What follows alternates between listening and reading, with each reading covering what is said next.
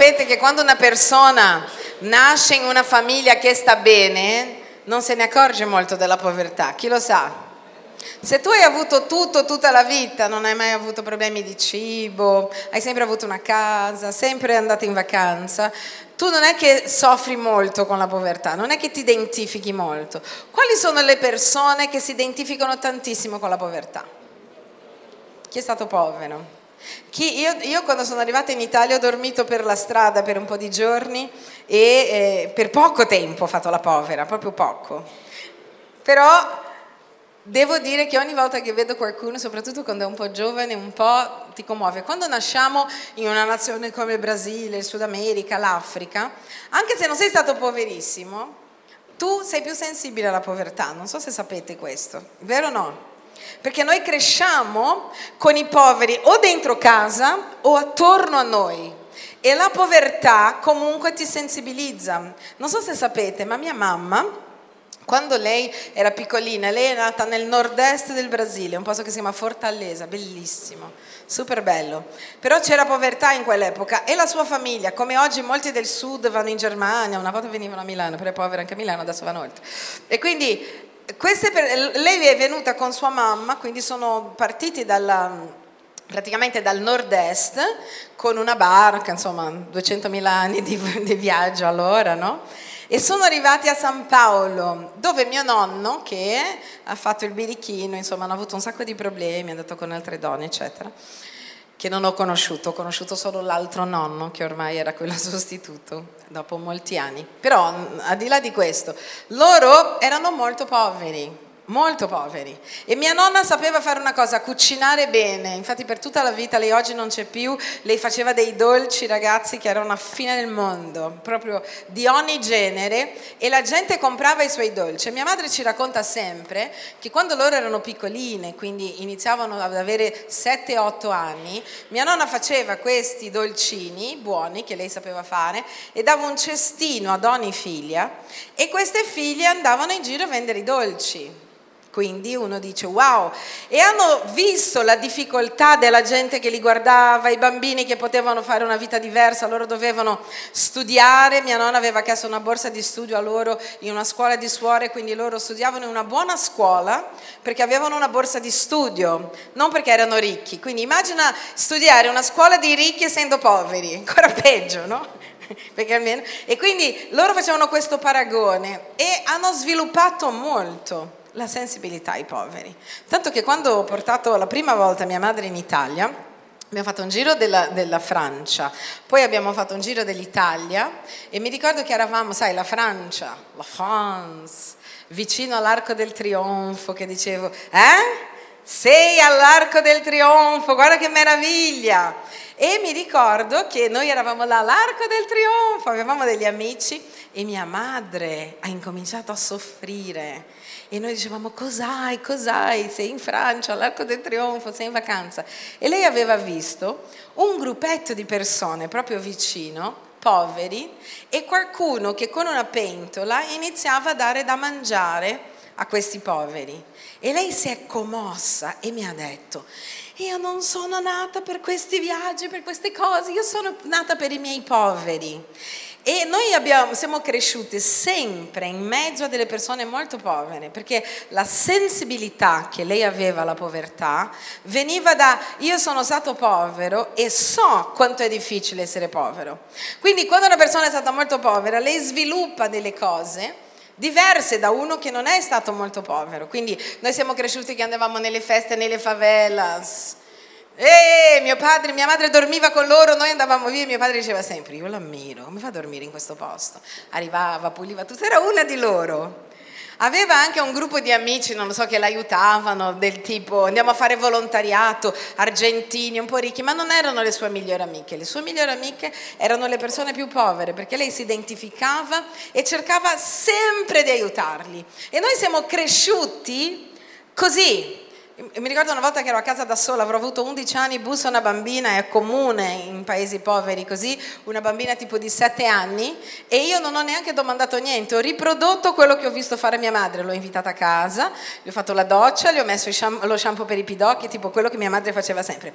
Lo shampoo per i pidocchi, ho preso un mio vestito, ho odiato mia madre tutta la vita perché dava i vestiti nuovi, appena nuovi a loro, dicevo non gli puoi dare una magliettina vecchia? No, bisogna dare le cose buone, va bene?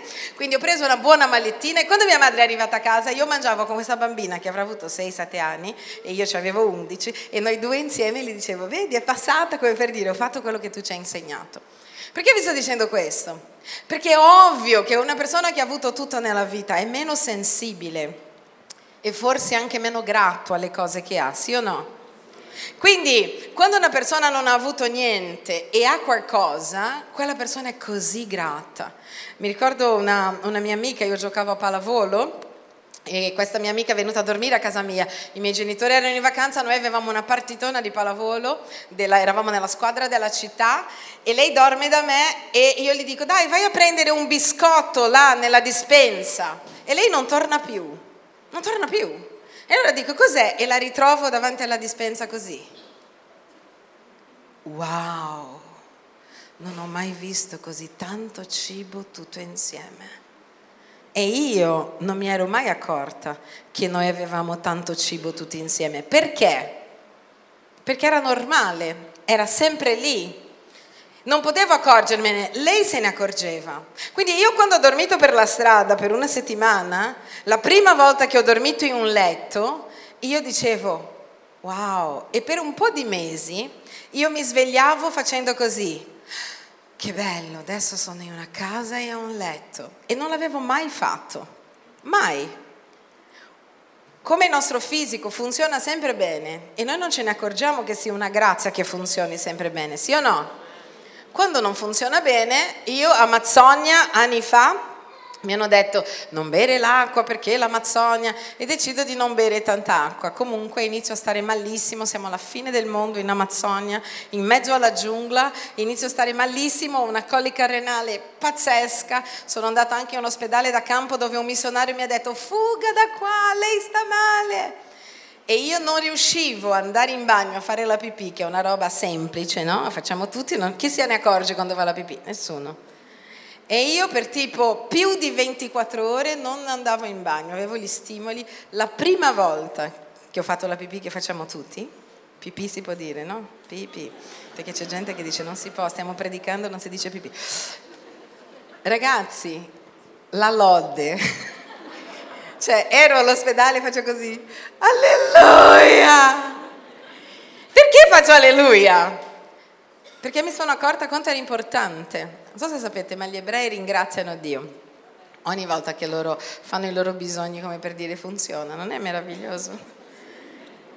Pastore, perché ci stai raccontando questo? Vi sto raccontando questo perché a volte penso che voi non ve ne accorgete quanto è bello e che bella realtà noi stiamo vivendo. Cioè ci sono delle persone che sognano di venire a Milano a vedere un gospel. C'è gente che mette da parte i soldi per vedere un gospel di domenica, per venire qui, nella tua chiesa dove tu vieni sempre e neanche te ne accorgi.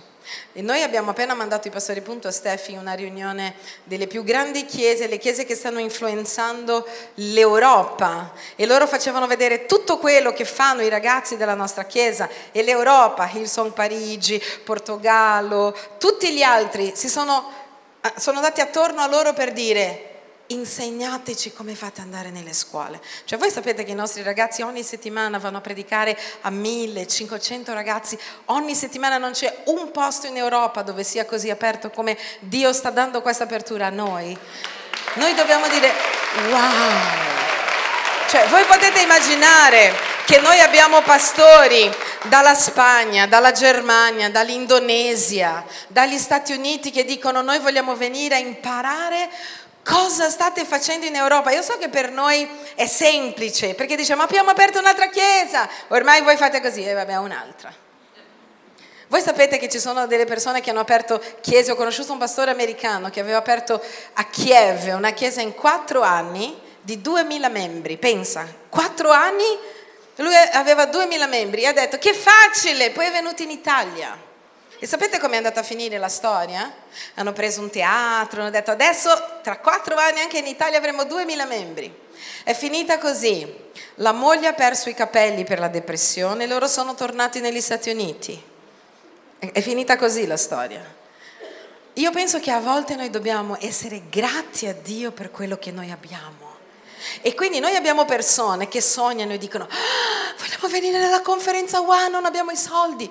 Voi vivete a Milano, voi siete qui in questa città, non potete non esserci.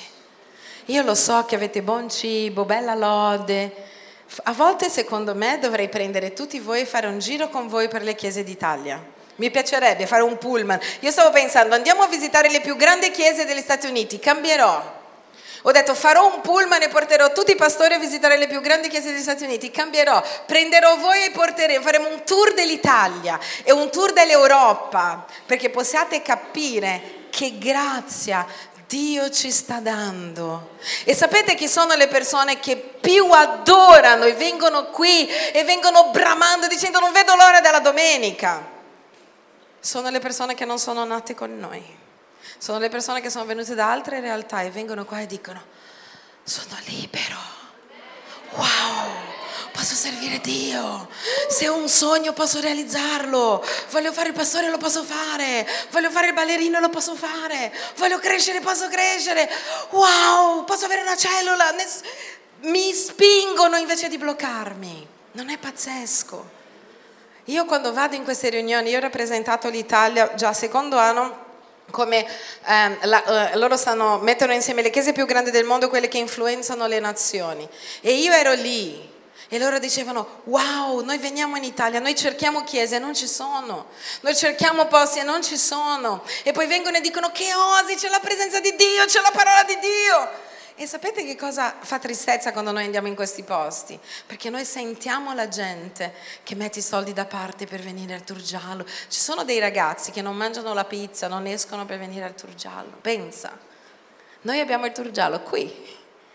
E mi sembra che a volte solo chi non ha avuto riesca davvero a capire, a benedire Dio per quello che ha. Ma noi non dobbiamo aspettare, vero? Che ci succeda qualcosa per benedire Dio, sì o no? Perché io ho incominciato a lodare Dio perché andavo in bagno solo il giorno che non sono più andata. E poi gli ho detto, infatti ancora oggi, voi ridete, ma ancora oggi ogni tanto io ringrazio Dio. Vado e ho fatto, grazie, mi ricordo, funziona, bello, ottimo, buono che funziona. È così importante quello che noi stiamo vivendo e noi lo dobbiamo vivere con passione. È così meraviglioso. Quindi noi abbiamo la gioia e la grazia di toccare con mano qualcosa che Dio sta facendo. Non disprezziamo le cose meravigliose che Dio ci sta dando. Non dobbiamo perdere le cose per scoprire che loro erano buone. Amen.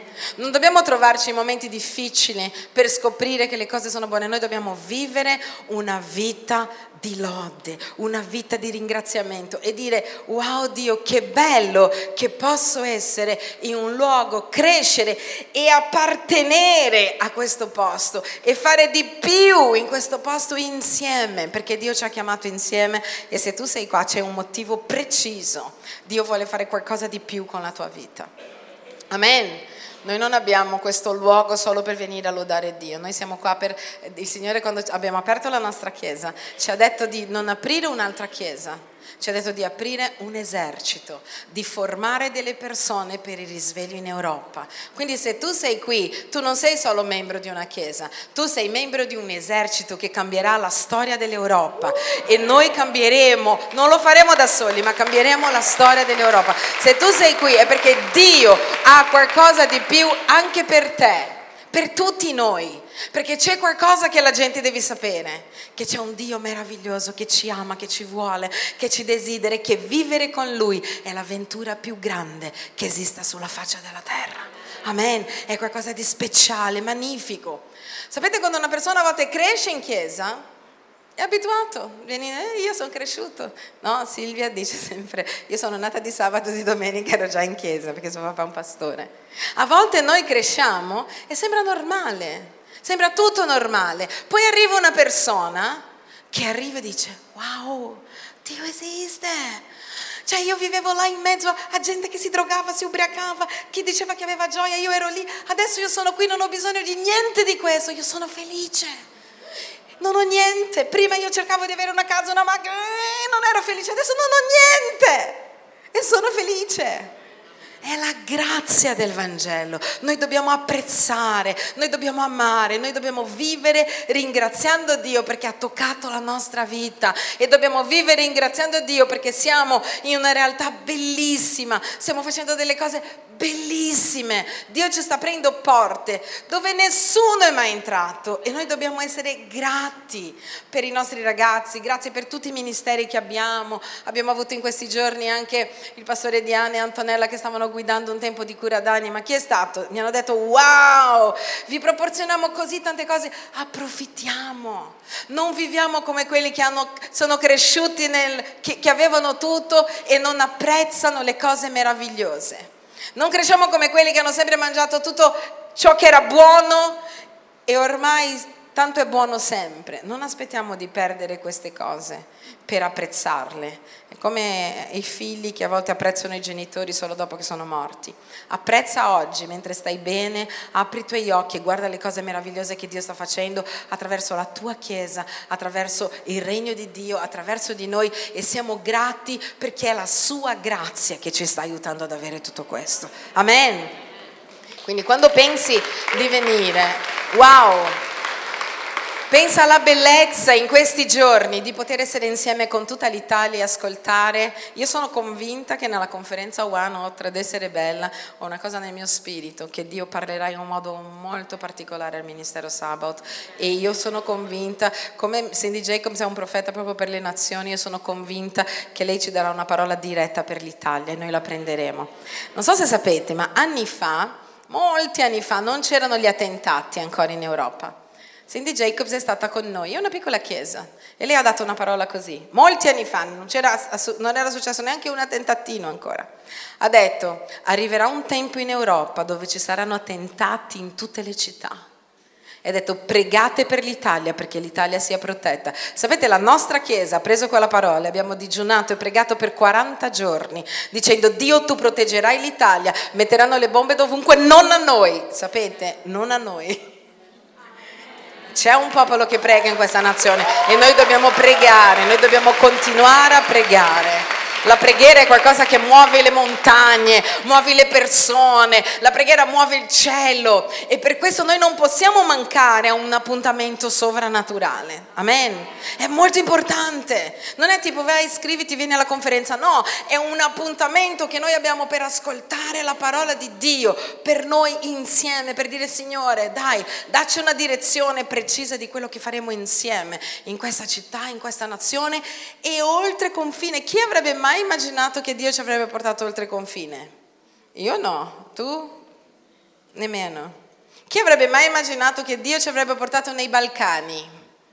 Io no, io avevo solo l'Europa, dopo l'Italia già l'Europa mi sembrava grande, ma stiamo facendo un lavoro, abbiamo dei ragazzi in Albania, non potete capire non sono meravigliosi, sono strameravigliosi.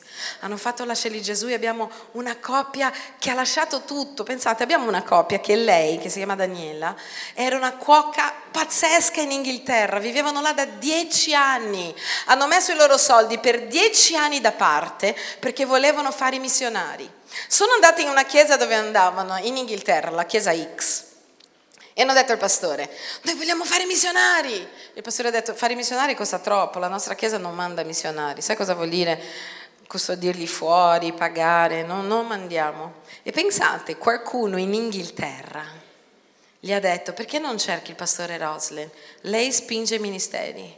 Io ho trovato questa coppia in una conferenza in Inghilterra. Ero in una conferenza e loro mi dicono, noi vogliamo servire Dio. Io ho detto, serviamolo. E oggi loro dove sono? Hanno lasciato tutto e sono in Albania con noi facendo un lavoro meraviglioso per Gesù. Meraviglioso, fantastico, strabello.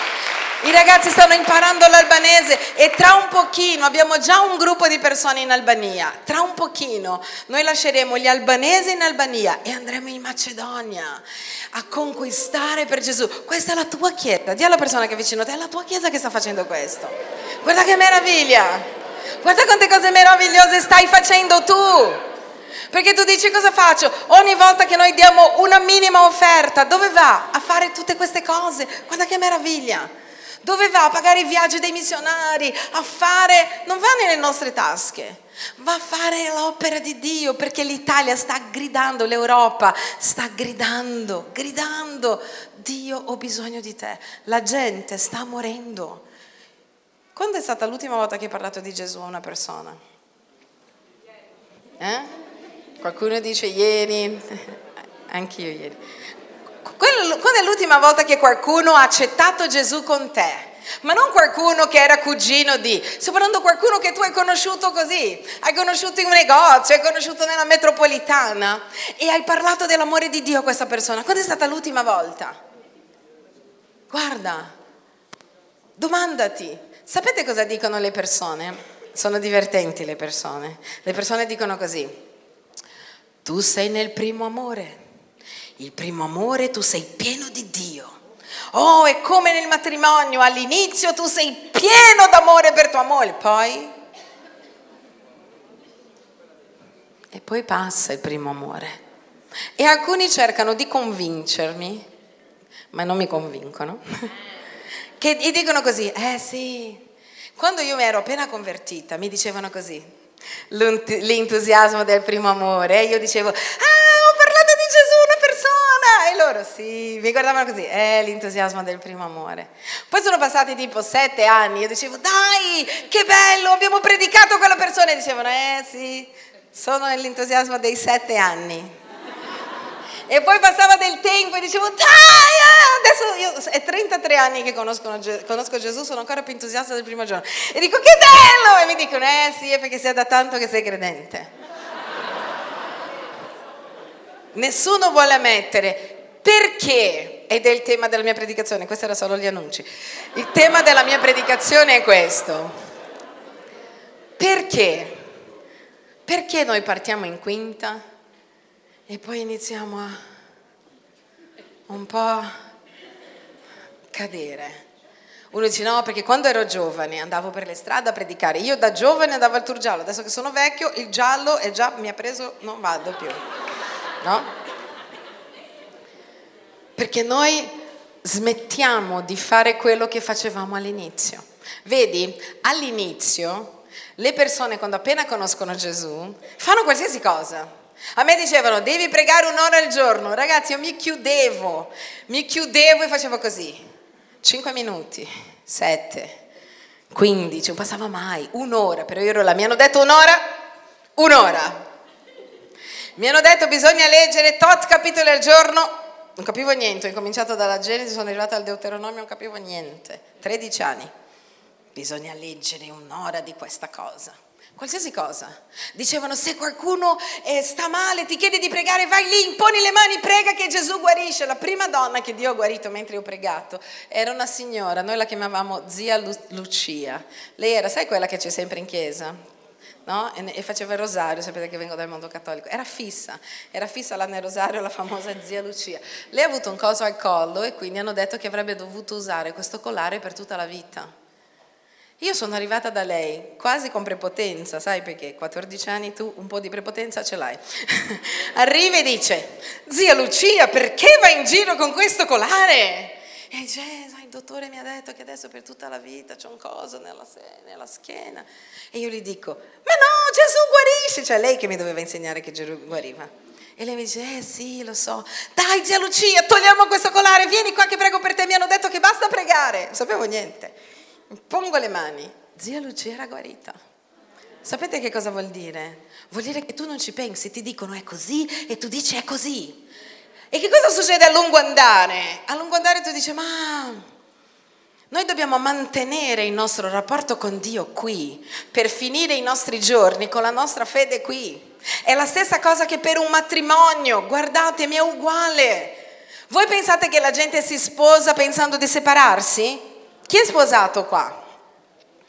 Anche separato, puoi alzare la mano. Tutti separati e sposati. Voi quando vi siete sposati, avete guardato il vostro marito e la vostra moglie dicendo, speriamo che duri almeno due anni, eh? Dai, facciamo che quando ci divorziamo però non litighiamo. È così?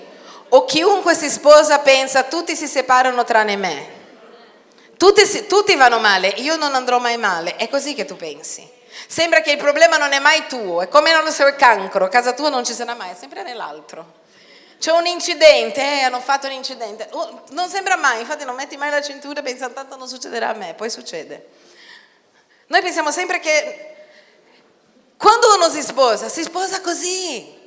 Sei nel tempo dell'Only You, sapete, no? La mia canzone preferita. Only You.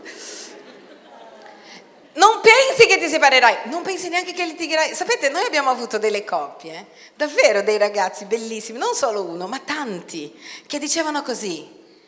Sì, perché noi saremo una coppia diversa da tutti e noi davvero. E in cos'è che sarete diversi?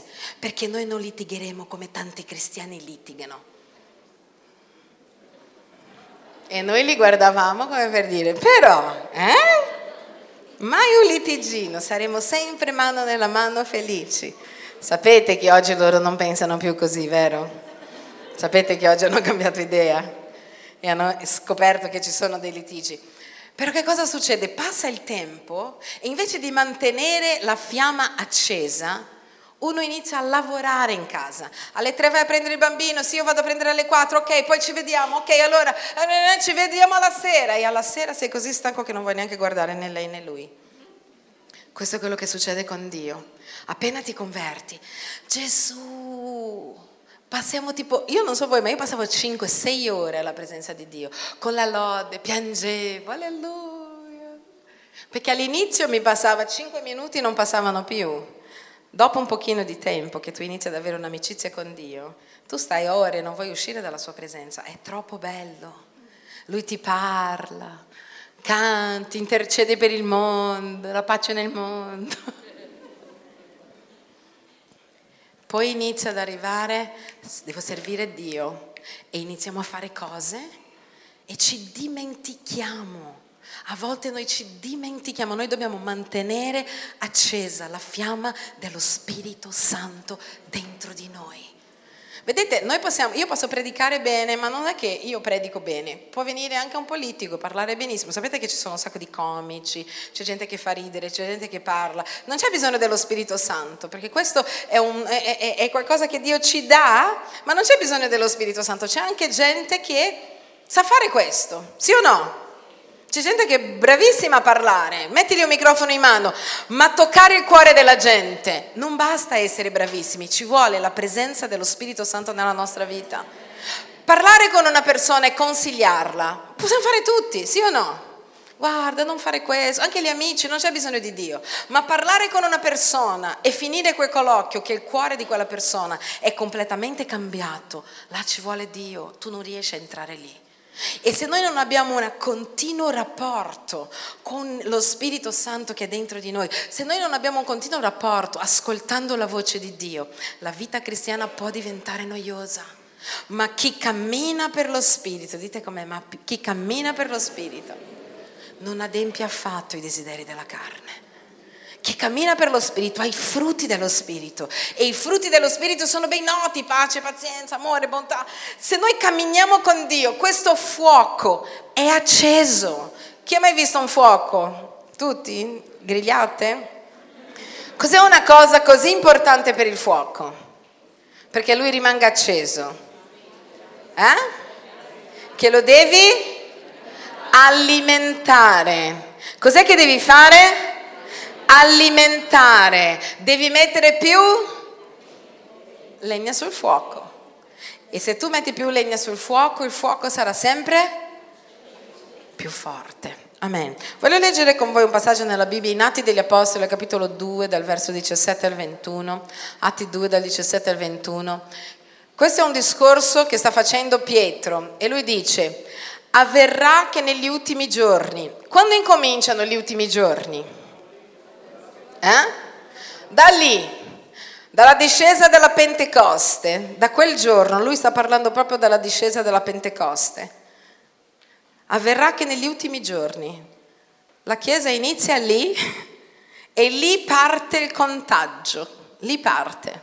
E lui dice, avverrà che negli ultimi giorni io spanderò del mio spirito sopra ogni persona. Dite come ogni persona. Ogni persona vuol dire tutte le persone? Tutte le persone. I vostri figli e le vostre figlie profetizzeranno. Dite com'è? Figli e figlie. Quindi vuol dire uomini e donne. Fino a quel tempo le donne non facevano questo. I tuoi figli e le tue figlie profetizzeranno. Dice quindi tutte le persone possiamo, potranno accedere allo Spirito Santo, sì o no? Ogni persona sono tutte le persone? Fino a quel momento noi sappiamo che non tutte le persone, solo i re, i profeti e i sacerdoti accedevano allo Spirito Santo, giusto? Dice arriverà un giorno e sta riprendendo una profezia dove? Di Gioele, vi ricordate? Lui sta ricordando una profezia data molti anni prima e sta parlando di questo dicendo è oggi questo giorno. I vostri figli e le vostre figlie profetizzeranno, i vostri giovani avranno visioni. Non è bello che alcuni hanno 60 anni, hanno visioni e dicono sono giovani, era una promessa. No. I vostri giovani avranno visioni, i vostri vecchi sogneranno dei sogni, anche sui miei servi e sulle mie i servi e le in quei giorni è per tutti. Io spanderò il mio spirito e e profetizzeranno. Guardiamo, c'è ancora un pezzo? Farò prodigi su nel cielo e segni sulla terra, sangue, fuoco e vapore e fumo. Questo ha a che fare con un pochino più avanti, alcune cose ancora non abbiamo visto. Il sole sarà mutato nelle tenebre e la luna in sangue prima che venga il grande e glorioso giorno del Signore. E avverrà che chiunque, dite com'è chiunque, chiunque vuol dire tutti, avrà invocato il nome del Signore e sarà salvato. Questa è l'idea di Chiesa dal giorno della Pentecoste in poi. Com'è questa Chiesa? È una Chiesa dove le persone sognano, profetizzano, parlano nel nome di Dio c'è lo Spirito Santo per chiunque invochi Dio vieni salvato. Chiunque dica a Dio io ti voglio nella mia vita, questa persona può accedere alla presenza dello Spirito Santo qui. Da questo la Bibbia dice che noi siamo la casa di Dio. Dillo al tuo amico, tu sei la casa di Dio. Dove lui abita. Tu sai che dovunque tu vai, tu sei la casa di Dio? Tu sai che dovunque sei, tu sei la casa di Dio? Tu capisci che oggi tu vai in un posto tremendo e lì è entrata la luce perché tu sei la casa di Dio? Tu capisci che anche se c'è un sacco di gente che sta sbagliando, tu metti i piedi lì e tu hai appena portato la presenza di Dio. È per questo che devi portare la presenza di Dio nel tuo lavoro, dovunque ti trovi, tu sei la presenza di Dio. E noi con Dio siamo la maggioranza. Amen. Alcuni dicono, solo io nel mio lavoro sono credente. Dico, ottimo, puoi conquistare tutto il lavoro. Vuoi mettere 200 persone che lavorano con te, con tu e Dio? Sei sempre la maggioranza. Dì al tuo amico, tu sei sempre la maggioranza. Dovunque tu vai, tu e Dio siete la maggioranza e la maggioranza perché lui è dentro di te, quindi tu vai dove ci sono 200 persone che non hanno la luce di Dio e tu metti i piedi là. In quel giorno è arrivata la presenza di Dio nel tuo lavoro. Tu sei la casa di Dio, tu stai portando la presenza di Dio dovunque stai andando. E la gente poi parla con te e dice che strano, mi sento strano. Io in questi giorni ero a Venezia siamo entrati in un'ottica di un amico di Fosca che è una ragazza di Venezia e abbiamo incominciato a parlare con questo signore. Solo parlare, parlare. E lui diceva, ma mi mettete proprio di buon umore, mi sento bene. E dopo le diceva, era così entusiasta, ha voluto sapere tutto. E dopo un secondo ci stava già aiutando a cercare un posto a Venezia per la chiesa, lui che l'abbiamo conosciuto cinque minuti prima. Già mandavi messaggi, allora mia mamma c'è un posto di qua piuttosto che di là. Sapete perché? Perché ha avuto un incontro con la presenza di Dio. Noi portiamo la presenza di Dio dovunque noi andiamo. Noi dobbiamo essere coscienti di questo. Se tu non sei cosciente, tu passi e nessuno se ne accorge. Tu devi essere cosciente che stai portando, dice wow, lo Spirito di Dio è dentro di me. La Chiesa degli ultimi tempi, che parte dalla Pentecoste, deve essere una Chiesa piena di spiritualità piena di spiritualità. Molta gente ha incominciato per lo spirito, come dice Paolo ai Galati, e sta finendo per la carne. Ha incominciato cercando il cielo, la presenza di Dio, pregando, pregando per la gente, intercedendo. Poi passa del tempo ed è come il matrimonio di molti. Tu smetti di parlare con Dio, di camminare con Dio. E sai cosa succede? Si spegne lo spirito. La Bibbia dice non spegnete lo spirito. Sapete che lo spirito si può spegnere? Chi sa che lo spirito si può spegnere? La Bibbia dice non spegnete lo spirito. Non vuol dire che non hai più lo Spirito Santo, tu ce l'hai. Ma devi attivare lo Spirito Santo che è dentro di te. E com'è che si spegne lo spirito? Vivendo come una persona normale andando a lavoro, dicendo buongiorno, magari vieni anche in chiesa la domenica, sei una brava persona. No? Dice io sono una brava persona, prima non lo ero, adesso faccio delle cose buone, aiuto nel sociale, vado al tour giallo, non lo so, predico nelle scuole, curo una cella, tutto ottimo. Ma se tu non hai una vita spirituale, una vita. Paolo agli Efesini inizia a dire parlatevi con i salmi, con gli inni, parlatevi tra di voi, parlatevi, parlatevi di cose spirituali. Tu apri gli occhi e dici, mm, mi sembra di non ascoltare più la voce di Dio, mm, mi sembra più di non camminare con Dio, eppure Dio è lì, non è andato via, è qui. Ma noi facciamo altro e anche essendo cristiani viviamo come delle persone naturali. Dì alla persona che è vicino a te, tu non sei naturale. Chiunque abbia la presenza di Dio dentro di sé non è mai più naturale. Mai più. Chi ha mai visto il film Alien? Confessate che l'avete visto. Voi vi ricordate che nel film Alien a un certo punto la persona stava parlando con te, veniva fuori una cosa così, si muoveva nella pancia. Ecco, nessuno vede, ma dentro di noi c'è lo Spirito Santo. Tu stai parlando normalmente con una persona, ma a un certo punto lo Spirito Santo ti rivela qualcosa e tu ah! gli dici alla persona. Noi non siamo più persone normali ho questa bellissima notizia da darti. Dì alla persona che è vicino a te, te lo dico io perché sono il tuo amico. Meglio sentirlo da me. Tu non sei normale e non lo sarai mai più dal momento che tu hai aperto il tuo cuore a Dio, tu porti la presenza di Dio, tu sei il tabernacolo di Dio, la sua presenza è dentro di te e lui ti guida tutti i giorni della tua vita. Wow! Dite com'è? Wow! È importante. Però cosa facciamo? Viviamo così bene alla presenza di Dio, siamo così abituati che non ci facciamo caso. Siamo così abituati, sì, sì, abituati. La presenza di Dio, che bella lode. Che... Quanti di voi, non so, qualche volta è andata da questi ragazzi di Sounds a dargli un abbraccio e dirgli, ma grazie che siete qua ogni domenica a lodare. Ma grazie che venite sempre. Grazie che fate le prove per noi. Quanti lo fanno? Quanti possono apprezzare Guarda quella poveretta che sta per partorire. Adesso è lì, oggi finisce il termine, domani finisce il termine. L'altra volta l'ho vista qua di sabato, poi l'ho vista qua di domenica. Non può salire sul palco perché, non, perché salta, per questo non la facciamo salire. Perché lei potrebbe cantare, ma l'altra volta l'abbiamo messa qua, saltava, non riesce.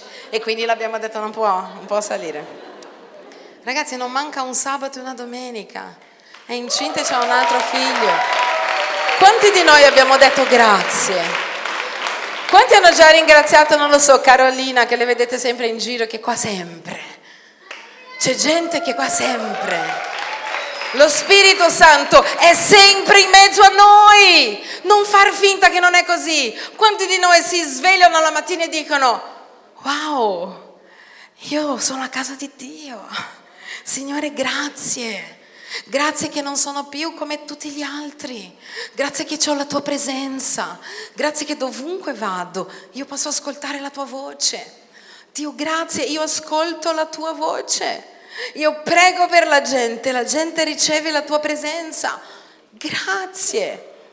Tu devi iniziare ad essere felice, a attivare, attivare, dite come attivare il fuoco che è già dentro di te.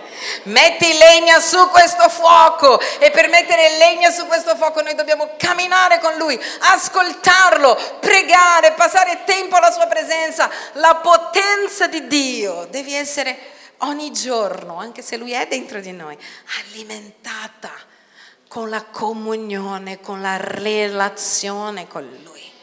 Guardate cosa dice la Bibbia in Isaia capitolo 30 dal verso 21. Guardate che passaggio meraviglioso che amo profondamente. Quando andrete a destra e quando andrete a sinistra, le tue orecchie udranno dietro a te una voce che dirà, questa è la via, camminate per essa.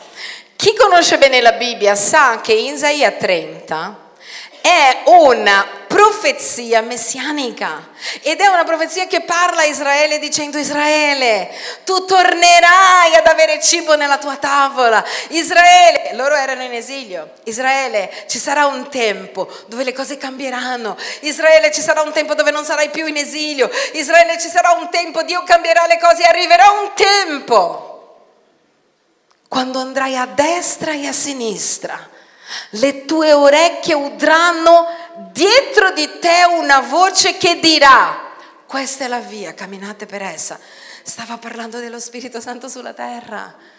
Perché una volta loro dovevano andare al Tempio, chiedere al sacerdote, non tutti ascoltavano, dice ma arriverà un giorno dove non importa dove vai, se vai di qua, se vai di là, se sei sotto la doccia, se stai facendo footing, se stai facendo ginnastica, se sei in vacanza, non importerà più quando arriverà un giorno che ci sarà una voce dietro a te che ti dirà, questa è la via, cammina per te. Guarda che meraviglia, ci sarà una voce dietro di te che ti dirà vai di qua o vai di là.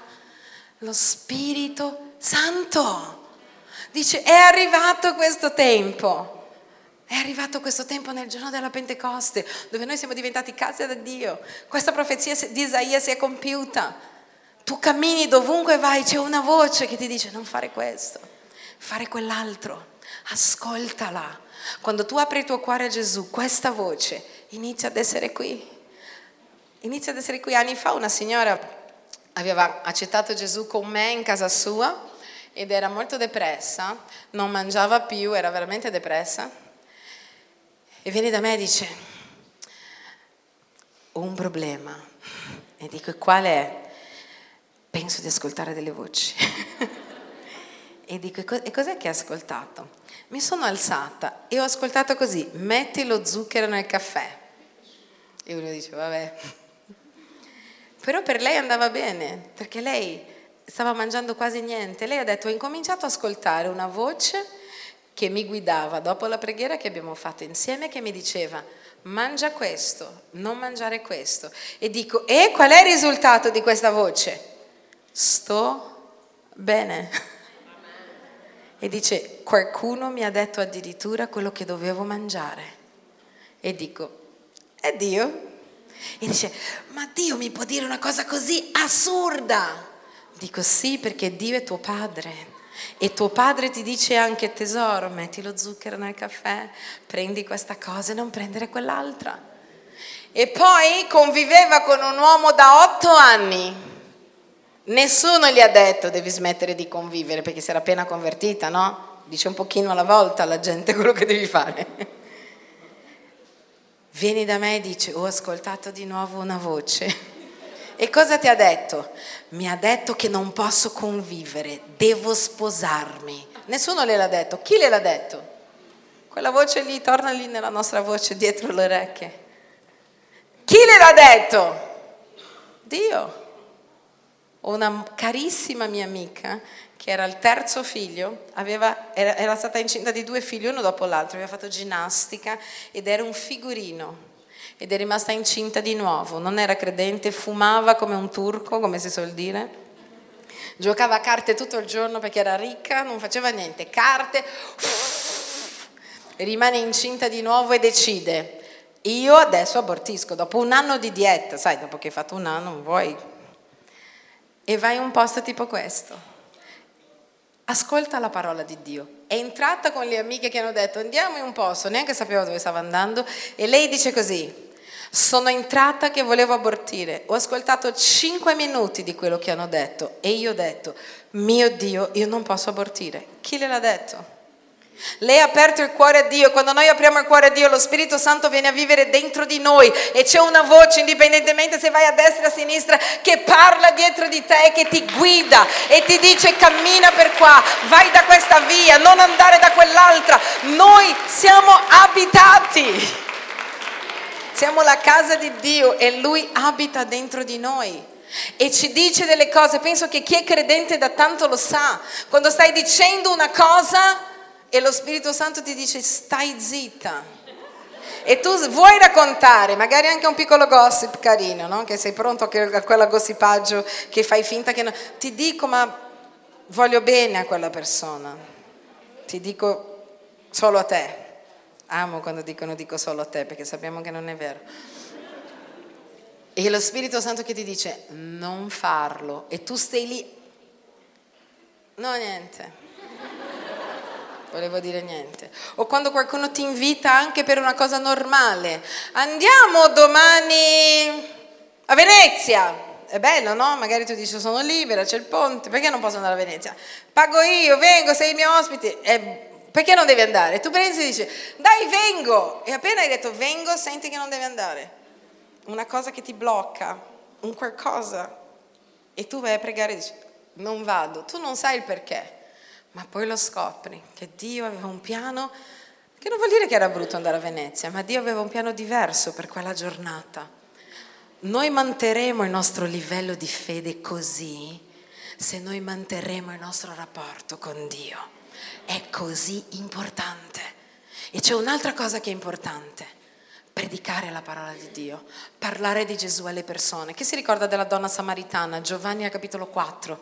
Ve la ricordate? Donna samaritana, non ho un marito, sì è un marito, non ho un marito, un marito. Quanti mariti aveva? Eh? Dice, tu hai avuto cinque mariti e l'ultimo che hai non è tuo. Quanti mariti aveva?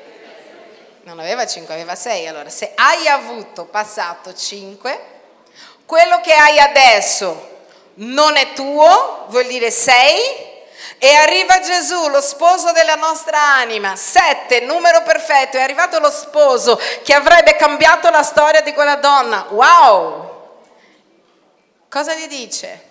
Gli predica il Vangelo. Erano andati i discepoli dove? A comprare del cibo perché mancava cibo, avevano fame. Gesù aveva fame, scendono, vanno in paese, comprano il pane, tornano dopo, vedono che stava parlando con una donna, lui finisce di parlare e dicono Signore abbiamo comprato il pane, lo vuoi?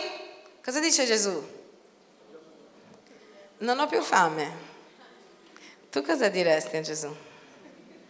È da due ore, perché non è che vai al supermercato là davanti Scende in paese, cammina tre ore, vai a cercare il pane, il tipo sta ancora cuocendo il pane, un attimo che non è pronto, metti il pane nel forno, tu aspetti il pane, prendi il pane, altre tre ore camminando, arrivi, vedi che Gesù parla con una donna, non era abituale, a un certo punto dice, Signore c'è da mangiare, mi è passata la fame. Eh? Guarda quanto autocontrollo avevano i discepoli, anche loro. Uno guarda e dice, cioè ci hai mandato in città, ci è passata la fame? Bello.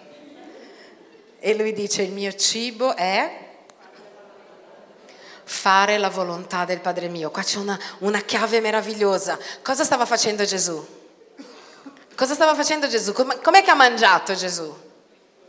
Predicando il Vangelo a una persona. Molti credenti sono ancora affamati perché hanno smesso di fare ciò per cui sono stati creati, predicare il Vangelo alle persone. E uno dice, io sono credente, ma mi manca qualcosina. Ti manca predicare il Vangelo, ti manca la gioia di predicare il Vangelo, ti manca la gioia di essere sazio, di vedere la gloria di Dio nella vita di un altro. E questo è meraviglioso e ciba la tua anima. Due cose cibano la nostra anima. Una è questa, predicare il Vangelo. Dite com'è, predicare il Vangelo. Qual è l'altra cosa che ciba la nostra anima? Non solo di pane vive l'uomo, ma di ogni parola che esce dalla sua bocca. La parola lì non è logos, è rema, che non vuol dire basta leggere la Bibbia. Parla di ogni rema, ogni parola rivelata che esce dalla bocca di Dio. Quando leggi la Bibbia non smettere finché non hai avuto una rivelazione, una parola che esce e dice mia. E quando succede come siamo? E quando ascolti anche una predicazione che ti parla e ti, ti dà una chicca, un passaggio nuovo, come ti senti? Eh? Due cose ciberanno. La parola di Dio. Ascoltare la sua rivelazione, la sua voce. Predicare il Vangelo alla gente. Questo farà in modo che la tua fede non faccia mai... Noi dobbiamo mantenere qui il nostro livello di fede. Dov'è che deve essere? Qui in alto, in alto, con entusiasmo, dite com'è, con entusiasmo. L'entusiasmo viene da solo? Uno si alza la mattina e dice, ciao che oggi sarò entusiasta. Entusiasmo, entusiasmo. Ascolto cinque cose, eh, sarò entusiasta, sarò entusiasta. Sapete, una volta gli americani, sarò, sono bello, felice, entusiasta. Sono bello, sono bello, felice, entusiasta. Sei entusiasta quando fai così? Noi usciamo di casa dicendo oggi devo essere felice, lo siamo. Che, quando è che viene l'entusiasmo? Quando è che tu sei entusiasta? Io sono entusiasta quando ho una buona notizia. Io sono entusiasta quando so quello che devo fare. Io sono entusiasta quando qualcuno mi dà una super buona notizia, un progetto nuovo e mi dice c'è novità, adesso noi faremo questo. Wow! Pensa se adesso io a tutti dico guarda, adesso arriva una persona e dà, regala un viaggio ai Caraibi a tutti. Sei un po' più felice del normale, sì o no? La Bibbia dice che Gesù è venuto a predicare la buona notizia. Buona novella vuol dire una cosa sempre buona e sempre nuova se tu hai comunione con la parola di Dio. La novità di Dio è dentro di te ed è questa novità che si rinnova ogni giorno che crea entusiasmo dentro di noi. Amen. Che raccontiamo la nostra storia, che parliamo di Gesù e vogliamo trainare il mondo. Ah, pastore, tu dici così, ma io a volte mi sveglio, guarda, sono così, vabbè, dobbiamo conquistare il mondo, dare in cellula. Ragazzi, anche a me succede. Per quando tu sei alla presenza di Dio, Lui rinnova tutte le tue forze. Lui rinnova tutte le tue forze.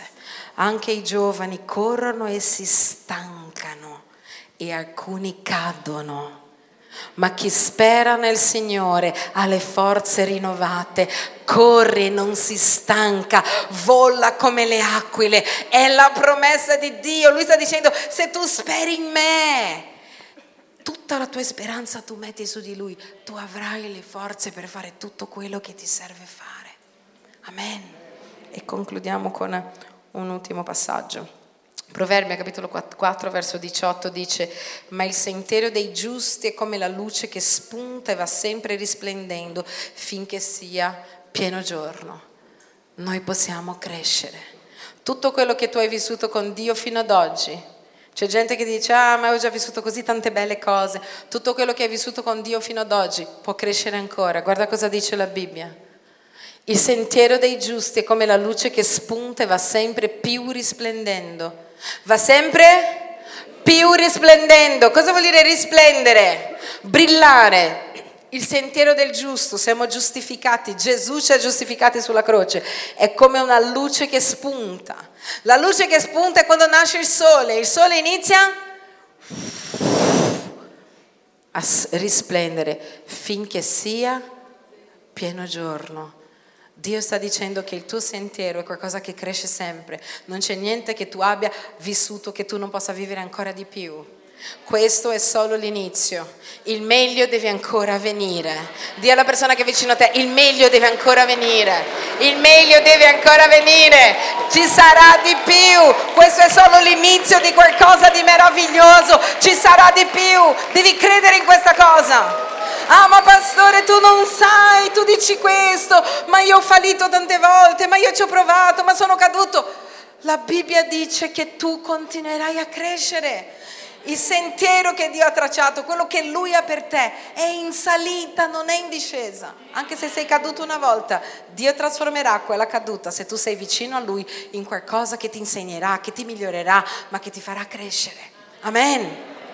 Anni fa ho cominciato a dire così a Dio, Signore, sono un po' triste perché mi sembra che mi alzo poi cado, mi alzo poi cado, sono felice poi non lo sono, sono entusiasta poi non lo sono. Non lo so, vedo che è tutto così. Chi ha mai pensato che la vita è così? Oggi uh, Gesù, domani uh, Gesù, ah Gesù, uh, Gesù, ah Gesù. Io lo chiamo, chiamo credente io-io.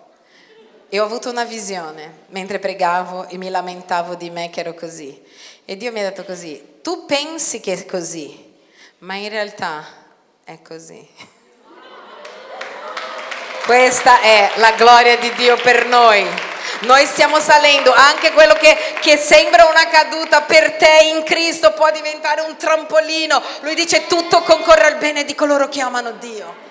Se tu ami Dio, anche se stai, di, stai, vivendo un momento difficile, alza la tua mano e di Signore trasforma in benedizione per me perché tu mi ami.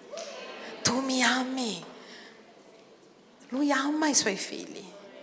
Amen.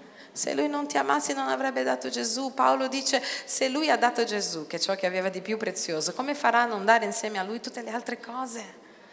Smetti di squalificarti, smetti di pensare che tu non vali niente, smetti di pensare che gli altri sono sempre migliori di te. Il sentiero del giusto va crescendo e risplende come il giorno, come in pieno giorno. È qui, cammina con lui. Ascoltalo, ascolta. La Bibbia dice lì in Romani 8, 14, 15, ma tutti, dice, guarda, guarda che meraviglia, tutti quelli che sono guidati da Dio sono figli di Dio. La parola greca è uios, i figli maturi. Noi siamo cresciuti in Lui, noi possiamo essere guidati da Lui. Un rapporto con Dio, per qualsiasi cosa, dite com'è, per qualsiasi cosa. Anche per le cose ridicole anche per le cose ridicole. Tu ti alleni nelle cose ridicole e poi ascolterai Dio per le cose grandi. Amen? Allenati. Io mi allenavo così. Signore, cosa devo fare come regalo per questa persona? Ti ricordi Silvia? Silvia una volta, voi tanti non, non c'erano, ancora non erano nati, ma una volta c'erano i decoder, che era quello che ti collegava con gli Stati Uniti, con gli altri canali. E Silvia voleva molto uno di questo, ma io non lo sapevo. Volevo fargli un regalo e ho cominciato a pregare, Signore, cos'è che vuole? E ascolto così, un decoder. Costicava un po', dico, però, dei così e gli ho comprato un decoder e lei mi ha guardato e mi ha detto non puoi capire perché lei ama gli Stati Uniti e che è stata un po' di tempo là a imparare l'inglese io volevo così tanto un decoder e io ho dovuto confessare che era Dio che le stava facendo quel regalo io pagavo basta ragazzi tu dici ma è ridicolo, è proprio così. Il rapporto con un papà è ridicolo. Mi dai una caramella, dai, caramella, caramella. E lui ti dà una caramella, perché lui è tuo padre. E qual è il problema che ti dia una caramella? Oggi lui ti dà una caramella, domani un cioccolatino, domani ti dà un motorino e tu impari una cosa del tuo padre. Mio padre mi ama. Quando ho bisogno di lui, lui c'è. Anche per le piccole cose, lui mi coccola. A volte non gli ho chiesto niente, ho solo pensato nel mio retropensiero che mi piacerebbe così tanto avere quella cosa. Lui mi conosce così bene che neanche gli ho chiesto e mi ha portato quel regalo. E tu dici, ho solo pensato! è l'amore di Dio per ognuno di noi. Quando noi viviamo così con Dio, il nostro amore cresce, il nostro rapporto cresce e noi non scenderemo di livello. Noi continueremo a camminare con Lui ogni giorno e la vita cristiana sarà meravigliosa. piena di cose meravigliose, piena di regali meravigliosi. Amen. È il Dio delle piccole cose. Concludo raccontandovi l'ultima. Io ero a Venezia, stiamo aiutando la Chiesa di Venezia in questo momento a crescere, io e il pastore Giuli, ed ero lì. E una nostra amica che lavora lì lavora col turismo, dice Past, sono riuscita ad avere un giro in gondola gratis per voi, cosa un patrimonio, gratis per voi. E io ero contenta, però non ero così, wow, perché sono andata tante volte in gondola, ho portato un sacco di pastori, ho portato anche mia madre che ha dormito tutto il percorso, è stato bellissimo. Mamma perché dormi? Non so, mi dondola. 80 euro, 80 euro di dondolo, ti dondolo io a casa, gratis no? Ti metto una foto di Venezia e ti dono la prossima volta. La la la la la la. Oh, comunque, wow! Noi eravamo contenti, io e Pas Giulia e Elisa. Però c'era una ragazza con noi, c'è anche Sofì, sua sorella, che vive a Venezia da un anno e mezzo e che era là che ci aspettava vicino alle gondole che faceva questa preghiera. Si chiama Bea. Signore, studenti squatrinati vivo qua da un anno e mezzo, quant'è che farò un giro in gondola? E lei doveva essere da un'altra parte e quel giorno era là con noi. Quando ci hanno detto che c'era il giro in gondola, voi dovevate vedere la sua faccia. E noi abbiamo capito che era la gentilezza di Dio per lei. Perché io un attimo ho detto, Signore, volevo tanto. E noi eravamo così felici di vedere Dio che stava benedicendo lei anche attraverso di noi. Piccole cose cose ridicole. Il nostro papà celeste adora creare regali per noi, ama la tua vita, adora coccolarci, amarci. Tu pensi una cosa, lui crea delle cose per te. La cura di Dio su di noi è eccezionale. Lui è un Dio di dettagli, è troppo bello. Manteniamo caldo questo rapporto apriamo le nostre orecchie per ascoltare quella voce che dovunque andiamo ci guiderà a fare ciò che è giusto e non sbaglieremo.